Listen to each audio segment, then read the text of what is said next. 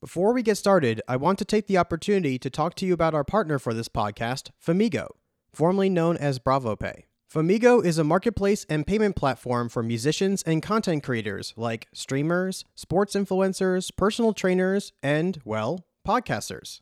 You can create a fan page and set up shop offering physical and digital products as well as premium subscriptions. It's easy to share with others on your social media so that, for the rest of you, can support your favorite creators. Check it out at famigo.com. I'll leave more info in the description. You're listening to the 8020 Show, an inside look into the music industry.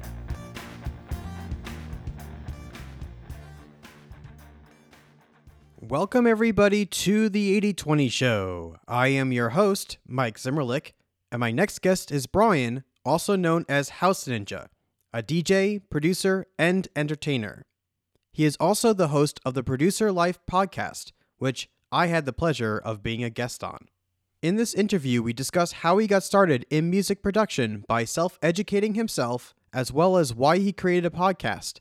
Just a hint, it's very similar to why the 8020 show was created. In addition, we go into depth about thriving and adapting in the music industry and the lessons learned along the way. It is my pleasure to give you Brian, aka House Ninja. Okay, and then we're going to go ahead and record here. Thank you, Zoom. All right, I'm going to do a three, two, one countdown. Oh, hold on. I lied. I am not fully prepared. I'm going to set my do not disturb on my computer to make sure nobody bothers me and putting my phone on the floor. There yep, we go. I got mine on airplane mode too. There you go. That's a smart move. I should probably do that. All right. Here we go. Three, two, one. How's it going, Brian? Thank you so much for being on the podcast. How are you? I am outstanding. Thanks for having me, Mike. Oh, my pleasure. You know, it's funny being on the the opposite side because I had the honor and pleasure to being on your pa- podcast earlier, which was such a wonderful and fun experience. I, we we talked for a long time, I think, too. We did. It was a, it was a great interview, and I appreciated it. And it uh, it's nice to be interviewed by somebody that I've already got a little connection with. Absolutely. And uh, that's the thing I love about the podcasting community is the fact that it is a kind of a uh, camaraderie amongst podcasters where we get to um, be on each other's podcasts and help each other out, you know, gain new audiences, but also um, being on the flip side of things where, you know, you ask each other questions and it's like this one gigantic conversation that is over multiple episodes. Absolutely. It's it's been a good experience for me and and I'm looking forward to this interview. Excellent. So we'll get started here. Um, so we'll get right down to the uh, core basics here is how did you get yourself into music? How did you get started? um, so I realized about five or six years ago, um, I, I love dancing and I love the club community. Um, I just love that atmosphere. You know, anytime I'm out and I hear that thumping bass in the distance, it, it just draws me to it like a firefly. So um, that that environment is something I've always loved. And then as I thought about you know things I enjoy doing, I'm also a geek. So I love playing with computers. I love twisting knobs. Uh, I started doing some research and I learned about digital audio workstations, DAWs like Ableton, and uh, it just kind of clicked. I fell in love, and um, I, I can't get enough of messing around and making sounds and coming up with new arrangements and mashups and remixes and um, it, it, just works works really well because I love the culture. I love the the technology behind it as well. Now, did you have a music music background before then? Did you play any instruments before? Not so much. Um, when I was a kid, probably like everybody, you know, my parents forced me to try out piano. I, I didn't do violin, but I did do trumpet for a little while, and I tried out guitar. Um, none of them really stuck. Um, interestingly, we were at a music store one time and we came across a synthesizer, and this was a few years back. And I loved the ethereal, heavenly sounds that this this synthesizer made.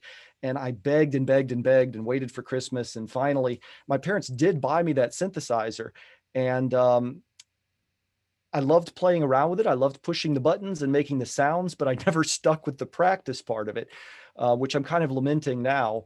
Um, but I think that kind of foreshadowed my interest in, you know, more so the technology than the theory you know, later on.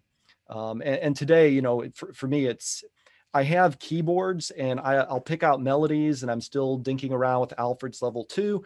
Um, and, and, I think if I played the piano better, it would definitely be a benefit. Um, but it's not a, requirement these days to be a producer. You know, you can uh, you you can draw everything like deadmau5 does by hand in the piano roll using your mouse and still come up with some amazing music. Which I find is very interesting because I find there's some, sometimes two levels of thought on that process, which is the the traditional where you should you know practice and learn an instrument and to uh you know a, to a professional or master level and then you know go into and then you see a lot of producers they'll they'll be professional musicians first and then they get into producing later and it's interesting now with technology you don't necessarily have to do that and there are some pe- people in the boat of that that opens up so much more opportunities. But then there's others that feel like that, I guess, I don't want to say like taking a shortcut, but feeling like that you are detrimenting yourself if you're not at least learning an instrument first before getting to producing.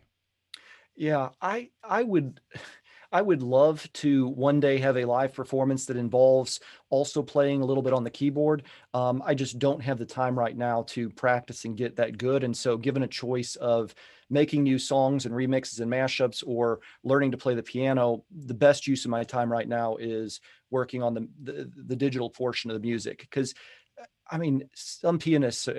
I enjoy going to uh, Howl to the Moon. Do, do you have a Howl to the Moon in Arizona? Uh, no, we don't actually. It's a dueling piano bar. It's a chain, but it's oh, you it's know what? I yes, we do have one. I do know what you're talking about. Yes, we do. Yeah, and, and, the pianists at Howl to the Moon are just phenomenal. They, you know, one person will start a tune, somebody in the audience who yells something out, and then the next person will just pick it up and you know eh, create a harmony and sing along and you know just on the fly, song to song. Eh, it is phenomenal, and I, I am awed by their piano talent. Um, but if I ever aspired to that, I would have no time to actually make music. Uh, you know, I would be a great pianist, but but I wouldn't have any tracks to release. So, you know, it it ultimately comes down to, and I, I think part of the secret to being a successful person is identifying the optimal use of your time for your goals. Um, and, and given the limited amount of time that I have, you know, focusing on the mastering Ableton and understanding enough music theory to be able to get around and understand how to put together uh, chords and melodies and bass lines and that sort of thing. That's that's where I focus my time. Which makes perfect sense, and it's interesting. I think it's a different type of discipline too, to be perfectly honest.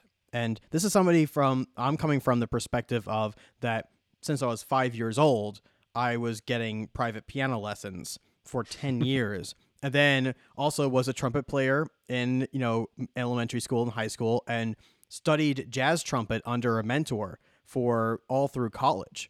And wow. i originally thought before starting a business that i was going to be a music teacher. So that was going to be my original path. But i found that the discipline i think which is what you're referring to for practicing an instrument over and over and over again for me I like lots of things. I, I my my attention goes everywhere as far as what I really like to get my hands into. So I found that actually being an entrepreneur made a lot more sense because I get that gives me the ability to kind of dive into all different kinds of things and areas. So that's where I end up focusing my attention towards. So I think it's really comes down to the discipline, but I like the fact that now d- despite your discipline that you can now create music. And i think that's the most important thing that people that don't necessarily have the discipline to practice an instrument 8 to 10 hours a day to get really really good still has the ability to create incredible music and still get it out there. Yeah it's it's funny how you know for different people different things hold your attention some people can eh, i mean i think it really comes down to that flow state you know that state where you are just hyper focused on something and you can channel everything else out and you're you're happy and you're mentally engaged and hours will will go by. You know for me working in ableton puts me in a flow state very quickly if i can if i can sort of block out all the distra- uh, distractions.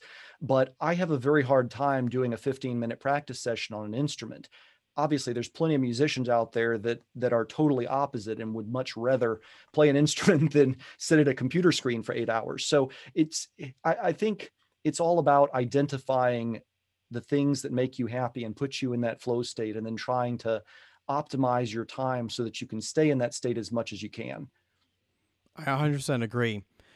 So now that you knowing that producing is the path for you and knowing that you are you know a part of the club culture and things like that too how how did you start educating yourself? Did you did you have a you know go did you go to get a uh, you know a proper edge not i won't want to say proper but like a because because i there's a, the reason why i'm going down this path. So not necessarily proper education but like um you know established uh, education like through college and things like that or did you self learn like how did you how did you get educated yeah, I, I have a proper education. It just has nothing to do with music. So, oh, um, really? What was your proper education? I was actually a psych major. Um, wow. So, so, you know, the podcasting thing kind of ties into that. I, I enjoy okay. talking with people and and trying to, uh, you know, anywhere you go, you deal with people. So, a, a psych major is is useful, but not maybe less so for actually making money. Um, so, I decided to go into a highly profitable career like being a DJ. Of course. Um, of course. Uh, so in terms of educating myself with music, you know, I, I decided later I, I'm, I'm interested in in learning how to do music on a computer. And I guess the first thing that I had to figure out was what software, because I started, you know, where everybody does with Google. Um, and I guess the first decision point that I came to was, all right, what software am I going to use? And I, I settled pretty quickly on Ableton Live because it's both a producing tool and it's a, a DJing tool. You can use it for DJing and performances. And I recognize that the majority of producers out there use uh, CDJs, Rekordbox, um, Serato, you know, of those other ones. But I, I felt like in my gut as I was as I was kind of researching that learning Ableton would give me more creative freedom, and it has. Although it's also kind of created its own nightmare because, you know, it's a blank slate. So how one person DJs with it is different than another. And I spent like eight months in the pandemic trying to figure out how do I want to set up my DJ set.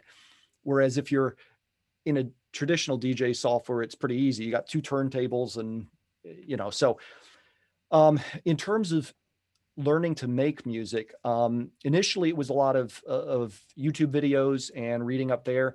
Um, I'm pretty good about trying to figure out what's a credible source and what's not. So I'm I'm skeptical if I if I'm looking at something online. Um, so I'm careful to try to listen to producers that have credibility and are making music that I'm interested in. Um, fairly early on, though, I heard about ill Gates's Producer Dojo, which is a record label mentoring sort of DJ club. Um, and I signed up with them three or four years ago and it's been great. He's got a lot of tutorials which are useful, but the, the biggest thing is he's got a lot of experienced producers that do track feedback. And so that has been absolutely invaluable. Um, shout out to Sixth Street Music and uh, Trap Jesus for for all their help. Um, also, they they appeared on my podcast at one point. Um, but you know, they give. It's one thing to ask your mom or your family, "Hey, what do you think of this song?" It's always going to be, "Oh, I love it." It's another to ask another producer who isn't doesn't have a vested interest in it because they will pick it apart and say hey you you need more high end hey your snares sound like trash. Hey you need to uh, you know it's a little empty in this part. You need to relook at the arrangement. Um, and so that that mentoring has been has been really huge too. It's interesting when you're talking about perspective too because i also talk to um, our artists about that all the time of you know where where is the most valuable feedback? And it's always interesting trying to find that right balance, right? Because you're right. Like if you ask your mom, or unless your mom is really brutally honest with you, right? it's like sometimes it's good to get like the overall average listener opinion because I've seen it go both ways where you want to get that expert opinion because they understand the the technical aspects of what you're trying to create and they can advise you and guide you accordingly based upon their own experience. However, sometimes the flip side of that is that they're coming at it where they're thinking about it not necessarily on how to make your version better. They're thinking about it of what would they do if they were in your place, which also doesn't really help you. So is is trying to find out the right experts of producers who are going to analyze what you're doing and make and helping make your version better.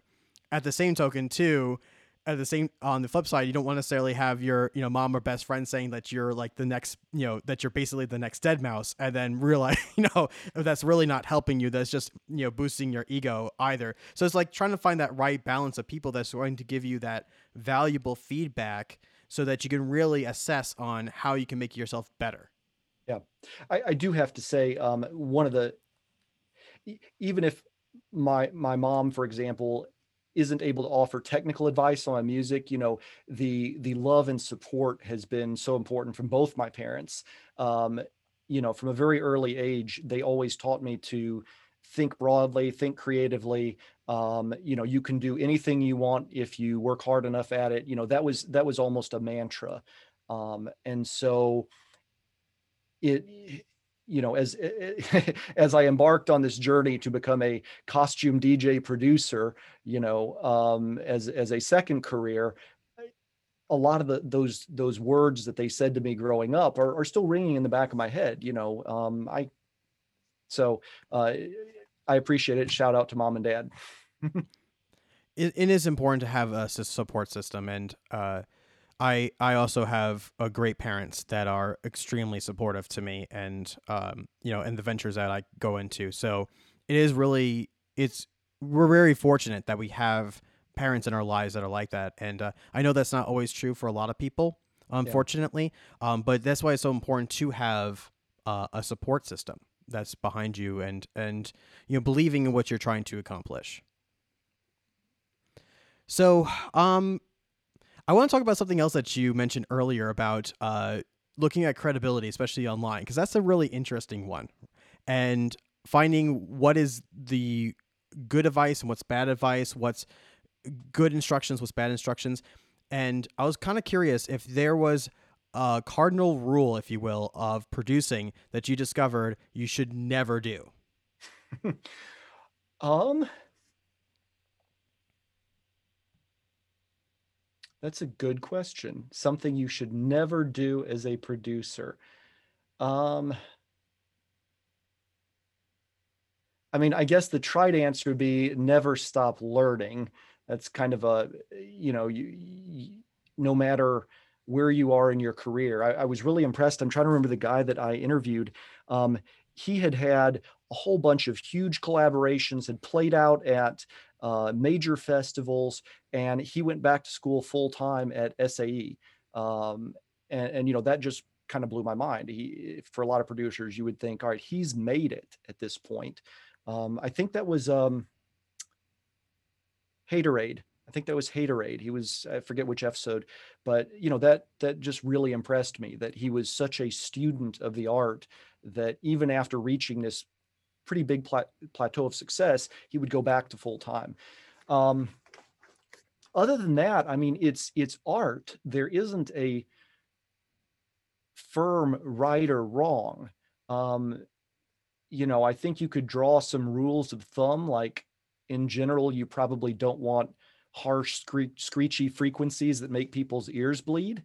Um, you know, if you create an unpleasant sensation and if your music is clearing the dance floor and you're trying to be a dance DJ, you're probably doing something wrong.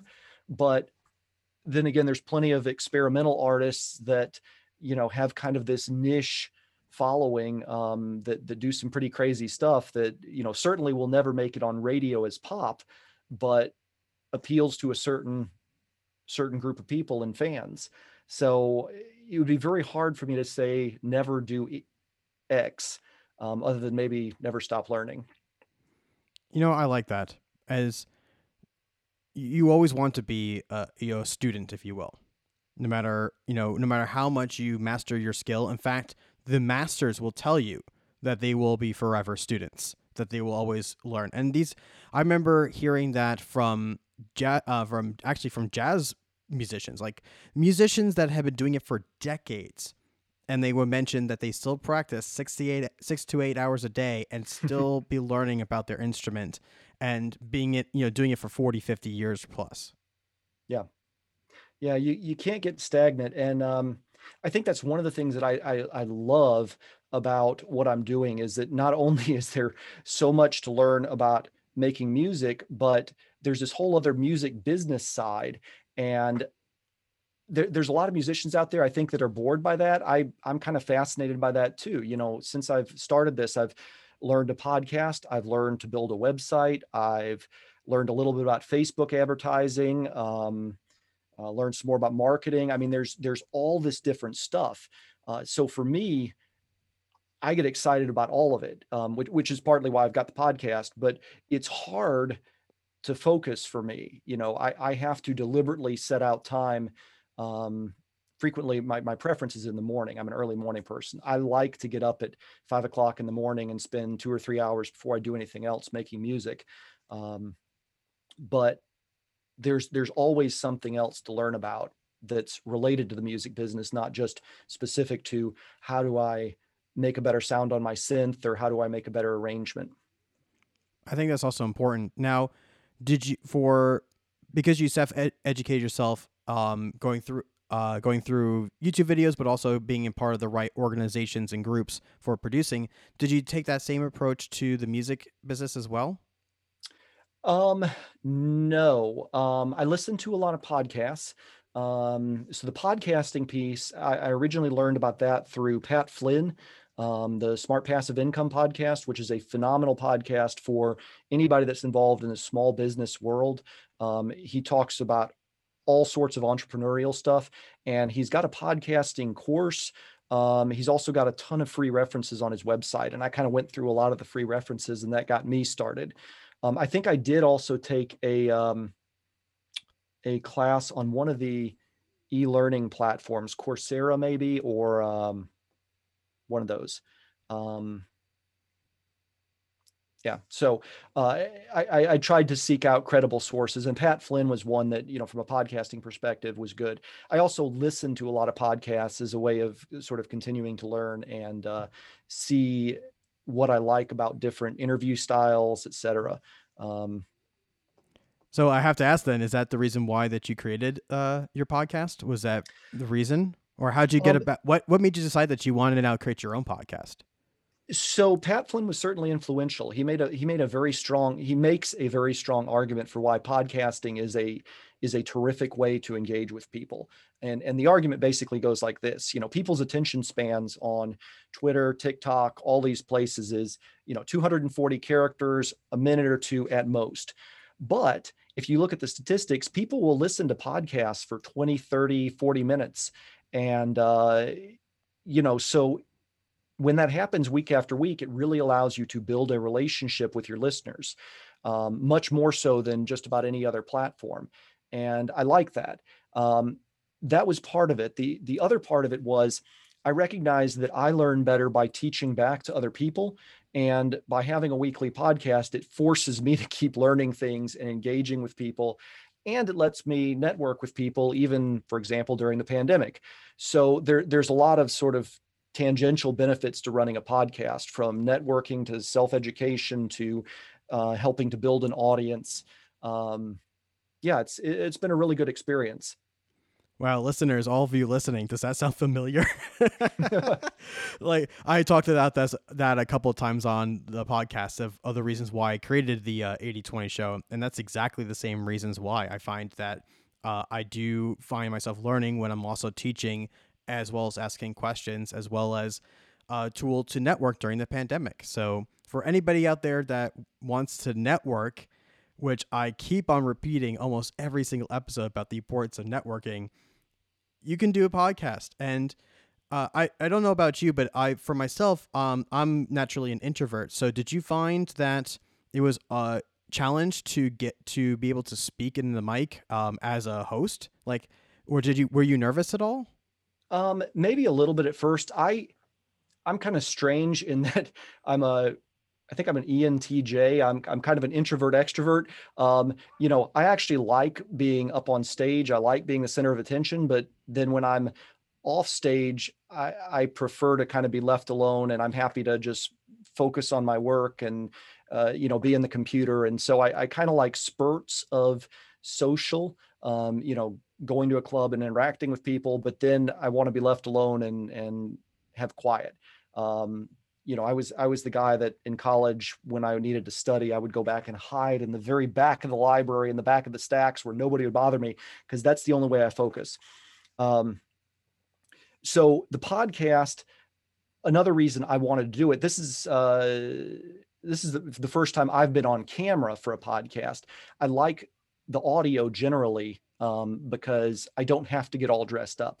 Um, so I got dressed up for you. I uh, appreciate uh, that. Hey, look, you know, I got like a regular T-shirt on here. It's like whatever. It's like super cash.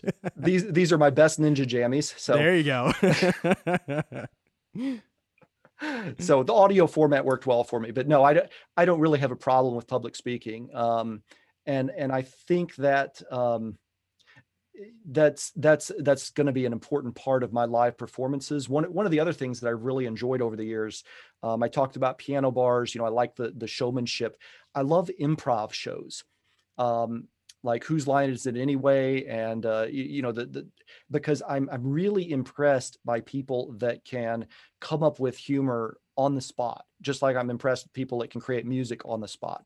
Um, so I, am working on a concept for a show that's kind of a hybrid improv with um, a DJ performance, kind of educating about here's how music is presented in a humorous, uh, edutainment fashion, and then flowing seamlessly into a DJ performance. And I, I, w- I want to offer that at like uh, sort of dinner show places and uh, and whatnot, because there's there's a lot of DJs out there competing for the same club jobs. Um, and so I'm trying to find niche markets where maybe th- that that need is being under addressed.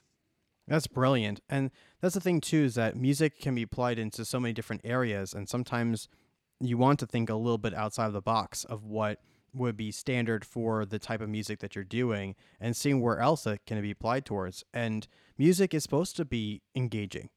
You know, you want to you want to that's why live performances the reason why so many people are, you know, everyone's excited that live performances are not coming back is because of that reason. It's that that energy of not only amongst the crowd of other like-minded individuals that want to be there to experience this, but also the engagement and energy of the performers themselves.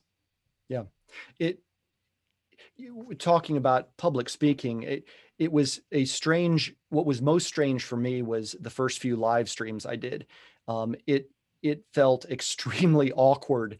Um, if you've ever watched one of my live streams, I'm jumping all over the place, and you know it feels very strange to be in a room by yourself, jumping around, waving your arms for a webcam. Um, so that that definitely took some getting used to. The, the best way I could get around it was to to crank the music really loud on my headphones, and then I would kind of get into a zone and um, you know just enjoy the music and enjoy the experience. But um, it's just totally different being in front of an audience. Absolutely. Now, did you find uh, you know with live streaming besides you know trying to find that that groove was there anything that you were like adding to the live stream that would make it different in comparison to your live performance like how how did you end up handling the the live stream component like long term so i i deliberately chose to make the live stream technically similar to what I do in a live performance. I tried to set it up as closely as possible so I, I wouldn't lose my skills and I, I would be able to develop and the skills that I was developing during the live stream and during the pandemic equate to a live performance. So, for example, um, I'm, I'm, using Ableton Live to DJ. Um, I'm using um, Resolume, which is the big software that they use at a lot of festivals to control lights. I'm, I'm using Resolume controlled by Ableton to control the visuals um, up against a green screen. So um, the only difference live would be instead of having a green screen behind me, I've got a projector and, and a screen. Um, but it's the same thing. I'm DJing and VJing at the same time. Um, and the setup on my controller is exactly identical. Um, so I, I, purposefully tried to make the live stream as close as possible to a, a real performance so it was good practice and I could see how the setup works. That's pretty brilliant. So you literally use the live stream as, as a way to hone your skills and and to you know to basically keep keep that momentum going for yourself and to and use it as practice. Yep, absolutely. That's brilliant. Are you planning on still doing live streams now that live performances are coming back? My focus right now is getting out in front of audiences. I'm I'm actually waiting to hear back from a half dozen different places I've I've uh, reached out to. Um, that's my focus right now. I can definitely see myself doing live streams to fill in unused weekends. But as I mentioned, right now my time is at such a premium. Um, I'm trying to focus on the things that are most important, and that's uh, releasing a podcast each week. I'm actually considering scaling back to every other week because of this time issue, producing music, because that drives everything else, and then performing. So I, I, guess it's three P's it's podcasting, producing, and um, performing. Those are those are the big things that I'm trying to focus on. Yeah, that's a lot. that's a lot. Um, so uh, going back to the podcast for a second. Uh, by the way, you have done now over 70 episodes at the time of this recording, which that's incredible. Uh, I'm I Thank think you. we're at this time of recording we're a little over 40 ourselves. Um, so it it's kind of interesting now being into this, you know, kind of getting into this now. We're kind of a little over a certain threshold of doing this. So I'm curious if there's um, any kind of uh, lessons that you've learned now as a podcaster with post 70 episodes into this. Um, let's see here. Consistency. Um, I, I have so far uh, every week for the last 75 weeks i think now i, I have done an episode every week um, some are shorter than others um, so my, my podcast i do a mixture of interviews and kind of me teaching back stuff that i'm learning um, so some of them are very short 10 15 minutes which fits concisely in a commute um, and then others are no more than an hour long interview because i feel like you, may lose people's attention after that point um, so consistency is one. Um, asking for referrals is another. Um, I've had a few a few of my biggest um, artists that have been on the podcast have been just me reaching out to them and saying, "Hey, I like uh, XYZ song, or I really like what you're doing here. Would you like to come on the podcast?" I've had these other people on, and, and that's worked a couple of times. But more often than not, as as you remember at the end of the podcast, you know, I'll ask, "Hey, how did it go? What do you think? Um, who else do you know out there that does this full time and does something amazing in the music industry? And that's where the majority of my um, uh, guests come from. It, it, has led to a very diverse cast of characters. I've had everything from um, you know record label owners to artists to A&R to uh, we just I just recorded an interview with the head of Soundrop, which is a, a distributor that does cover art uh, cover songs. Um, so it's it's been really interesting. It's been really interesting. But um, ask for referrals, consistency. Uh, what else? And preparation, I would say. Um, I I spend typically at least an hour or two um, preparing for any given podcast, checking out people's socials, their websites, past interviews. Um, if if they're a musician, I will listen to you know their catalog. Um, so it's that that preparation is really key as well. I agree. Definitely doing your homework is, is key. The one thing though that uh, I definitely need to practice myself is the referrals. I'd never ask my guests afterwards, uh, or I may have asked them maybe one or two times for referrals. But you're absolutely right. That definitely helps when you have a, a warm connection, if you will, to somebody else.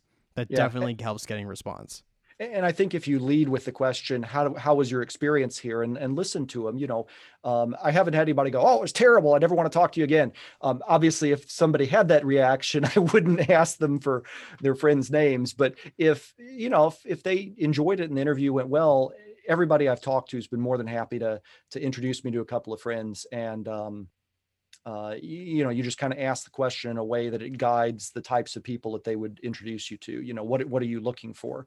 You know, what other independent artists do you know that do something cool acoustic or, or whatever you're looking for for your podcast? You never know who somebody's connected with. Absolutely. And the other thing too is that anybody that's in the music industry, especially if anybody who's serious about the music industry, also understands the power of connecting people together and the power again of networking. So that's the other thing too, and that's why I was also more than happy to give you referrals, is because I fully know that is that yes, I had a great experience with you, but also I know the importance that if you're going to ask me that question, if I know somebody that would be a good fit, of course I'm going to mention it because to me, I'm now making something happen. I'm the I'm being a connector. I'm a catalyst, and that's only going to you know help it, that's going to help everybody. It's going to help me. It's going to help you. It's going to help out who I'm referring to. Everybody wins in that situation. Yeah, I, I think I think the other thing I I like to try to do is to always try to deliver some value to my guests.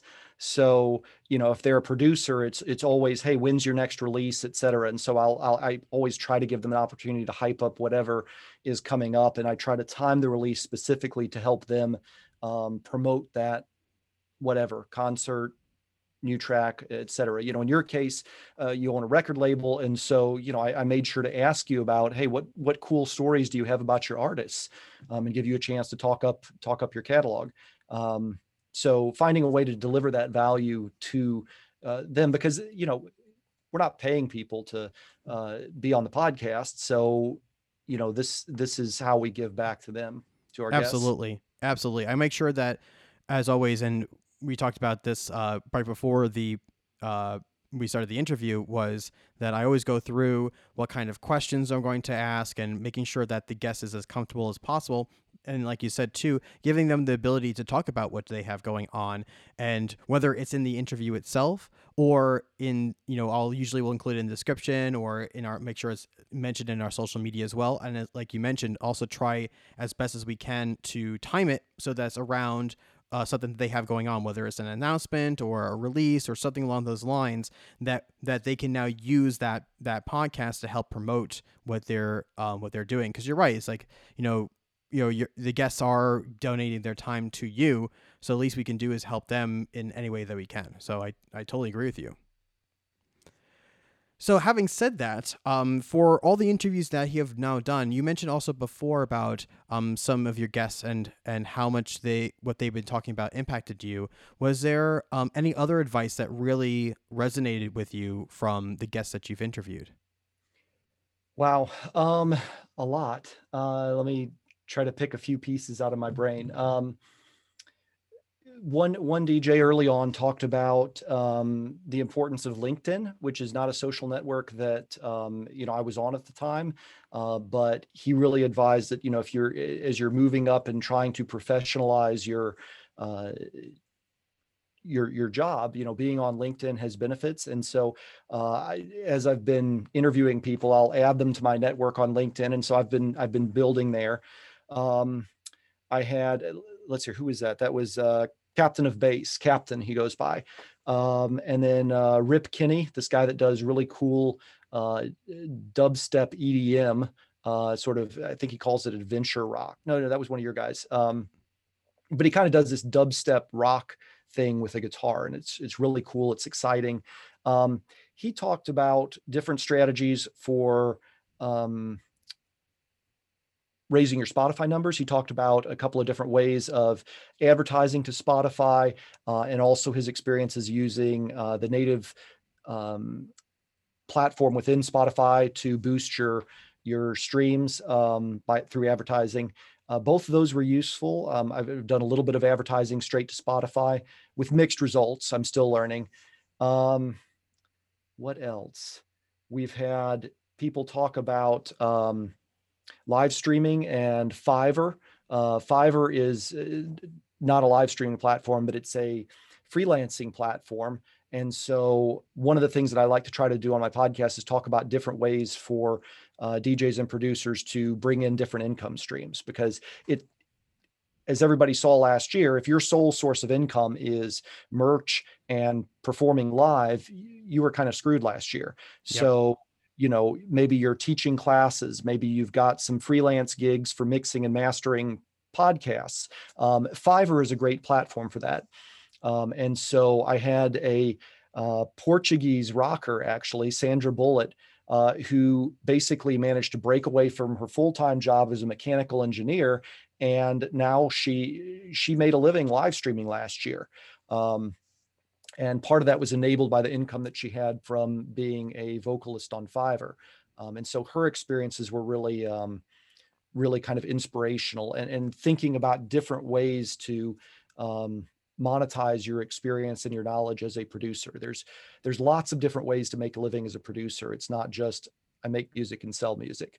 Um, it kind of comes down to where your talents are and where your interests lie, and also. Um, let's see here. What else? So advertising, marketing, um, one of the most interesting ones, and and it um, I, I, was sad to see him go. You know, we talked about podcasts and having a podcast for a long time. Um, Wade Sutton was a guy that ran Rocket to the Stars Artist Services. I don't know if you ever listened to the Six Minute Music Business podcast. I have not actually. It's still out there on YouTube, and uh, he did a phenomenal. My, my podcast started as a very short form podcast. Um, I tried to keep it 20 minutes or less every time. Um, it's since morphed uh, for various reasons, but Wade's were always very concise, very. Um, he tried to sort of be the Howard Stern of the music business side of things. So he would say things that were inflammatory and funny, but very insightful and informative too. So it was really an enjoyable 10 or 15 minute podcast. Um, unfortunately, for personal reasons, he moved on and he uh, moved out of the music industry, which was going back to our point about relationships that you build on a podcast. I listened to his podcast five days a week religiously. And so, uh, you know, when he had his last episode and he said, you know, this is it, I'm moving on to some other things, it's personal with my family. And, you know, I remember sitting there in the car listening to the end of his podcast and crying a little. I was like, oh my gosh, and this is a guy I've never met, but I spent 20 minutes with him every day on a podcast. So there was there was that connection and I learned a lot from from his podcast and from the interview I had with him as well. It's interesting to think about and I never really thought about in that way, but you're right is that we get so as humans, we just get so comfortable for that consistency, if you will. You were mentioning before about the importance of consistency, and I think that is important. And one of the reasons why making sure that for both of our sakes we're having uh, episodes being released on a consistent basis is because that people now that listen avidly will want to they get tied to that they have that expectation and then when you take that away from them it's like you know it's like you know you miss it's like when your favorite tv show is ending too like you get really you know you get really teared up and you get really sad it's like oh wow that's that's it that's over you know yeah. you, you, we're just we're so creatures of habit it's amazing yeah and one of the things that i i struggle with mike and i haven't figured it out the right balance for me because it works differently for different artists right is how much and, and we've had discussions on the podcast about this too how much personal stuff to share you know some some artists and and personalities they share everything about their personal life and it creates a real connection and interest but it also creates a situation where there's there's no privacy you know um I've kind of gone the opposite route because of of personal circumstances with my family and and my wife's preferences as well as uh, my employer's preferences. I, I have chosen to keep my my you know pers- my myself and the house ninja persona very separate. Um, but that I, I recognize that while that mystery dj kind of is helpful in some ways it makes it difficult for me to form that connection with fans because i'm not sharing as much as maybe i could. And so i always feel like i'm walking kind of a tightrope between privacy and connection. Um, and and for every every artist out there, you know, where you fall on that is is kind of a personal choice. And I'm I'm sure it can work either way. I'm just trying to figure out and get my balance between the two. Absolutely. And I think there's I think people always want to hear your own truth. I think what it really comes down to. And sometimes that means that people divulge everything about their personal life, and some people they don't. Uh, for example, for myself, I I have no problems talking about my family. I have no t- problems talking about my personal interests. Um, at the same token, too, I generally don't speak too much about my you know my personal feelings or mental health. I might talk, of course, I'll talk about my own personal thoughts and opinions about things, but I really don't go too much into my own personal mental health. Um, just because I don't, that's not something I'm usually comfortable about sharing. Where other people, they have no problems talking about their mental health, but on the opposite side they don't want to talk too much about their family or other aspects of their personal life. And you know and it, and also on the completely opposite end of the spectrum is that some people don't want to they're they have a persona and they want to keep their entire personal life out of it and keep it to just that persona. And you're right as an artist i think that really does come down to personal choice. And there really is no you know despite what you know social media it doesn't i think there is no right or wrong way yeah. Um yeah so so for me on on social media um i try to focus on you know obviously sharing what i'm working on right now um, but i also try to engage with followers as, as i have time um, and i try to one of the things that is sort of my tagline and has been for a while is dance music for heroes and so uh, part of what i try to do is to uh, keep my message very positive uh, inspire people to be a little more heroic in their everyday life even if it's just you know helping somebody pick up groceries that spilled on the ground you know my every every one of my podcasts ends with hey be somebody's hero today. Don't forget to be somebody's hero today. And um, so I, i've chosen to kind of use that space on social media to advocate for charities for example um, the live streams that i did were um, i was raising money for chive charities who provide money for first responders rare medical illnesses um, and then uh, obviously last year, one of one of the best fits for me personally was pushing for masks. Um, I, I, kind of took glee in that because uh, I got in trouble a couple years ago for wearing a mask in public. Um, they have mask laws in Georgia, and uh, one of my early gigs almost ended in disaster because I had a mask on and they didn't like that. So I kind of took a little bit of glee uh, last year in promoting mask wearing. Um, but obviously, it was a critically important social issue. Also, you know, the, the science was clear: masks help, and it's it, it is such an easy thing to wear a mask. Um, so that was that was a big thing that I I tried to champion last year, uh, which obviously fits with the brand well too. Absolutely. So now now that you have quite a bit of experience under your belt being a producer and I know there's so many people out there that would love to get into music production and producing and it can be also so daunting. Like even if you do all the google searches you there's so much out there for youtube videos or you know organizations clubs and things like that too and sometimes it can be really overwhelming. So for anybody that is looking to get from day one saying i really would like to learn how to do music production what would be the very first thing that you would tell them to do I would say, um, if, I had to do it all over again, I, I would still start with Ableton. I, I like Ableton. Ableton has a very good um, tutorial on their website. Um, it's not even a tutorial. It's uh, I'll get you the link to include, but it it walks you through starting from absolute scratch using their software, making a song, and it is a really good uh, tutorial. I think it I don't remember the URL, um, but I would I would start there, and then probably the next thing I would do after that. Um, you can download a free copy of Ableton to, as a trial uh, and use that for 30 days. Try out their free tutorial on the Ableton Live website. If you enjoy it, um, you can buy something like a MIDI keyboard like this and look for one that includes at least an Ableton Lite, Ableton Live Lite license. Um, so for like a hundred bucks, you can pick up a MIDI keyboard and get a license for the the lowest tier of Ableton. Um, from there, if you're still enjoying it, uh, Ableton has a really good student discount program. So if you're a student, you can get like 50% off their software if you want to upgrade later.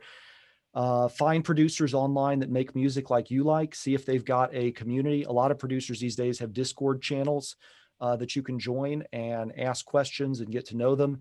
Um, one of the other artists that really impressed me on my podcast was uh, Julian Gray, who uh, has released on mau5trap, Dead Mouse's label. And what was fascinating to me is that he spent several years really building that relationship uh, with the label because he knew that his music kind of fit in that genre.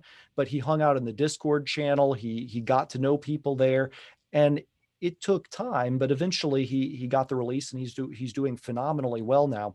So as you're learning, look for communities that match sort of your musical interests and join those and get involved. Even if you have no aspirations right now of becoming a professional producer and musician, uh, you know, that might change over time. And even if it doesn't, you meet a bunch of cool people and you get better at your hobby. Um, and then of course there's always uh, there's always um, various paid groups that you can join as well. Um, I, have been a member of Producer Dojo, which has been a good experience, but there's there's others out there as well.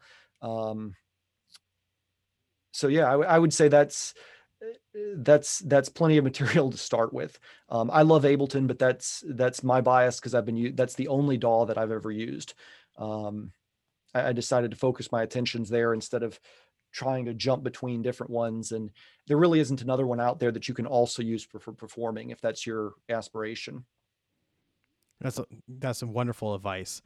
So funny what we were talking about before about um, guests and giving them the opportunity to plug themselves. So i'm going to give you now the opportunity to plug uh, yourself and uh, you know, obviously, uh, I definitely everyone listening, please check out the Producer Life podcast. I had such a wonderful experience being a guest on it, so please go ahead and take a listen to it. Um, subscribe to it. it is absolutely fantastic. Um, we'll definitely put a link for it in the description. Uh, but anything else that you would like to uh, talk about or plug real quick about yourself?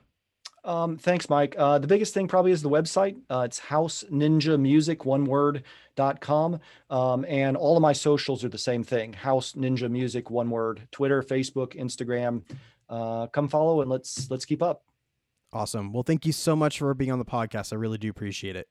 Thank you, Mike. It's been a great experience. Real quick, before I let you all go, I want to take the opportunity to really appreciate the fact of all of you listening to the podcast. I've been honestly looking for ways on how to improve the show moving forward. So if you have any ideas or suggestions on what else we can do that you would like to hear or any other ways that we can engage with you, I would love to hear about it. So whenever you have a chance, you can email me. My personal email address is Mike, that's M I K E, at 8020records.com. Or you can engage with us on any of our social media and just at 8020 records on Instagram, Facebook, whatever the case is. Just shoot us a DM. Let us know what you guys are thinking about the uh, the whole show in general, and uh, really do appreciate it. So thank you again so much for all of you listening. It means the world to me. Thank you so much for listening to the 8020 show. If you haven't already, please subscribe or follow. If you enjoyed the episode or this podcast overall, please leave us a review or comment on our socials, which you can find us at 8020 Records on pretty much all platforms. You can also check us out on our website at www.8020records.com. And as always, be happy, be healthy, and be productive.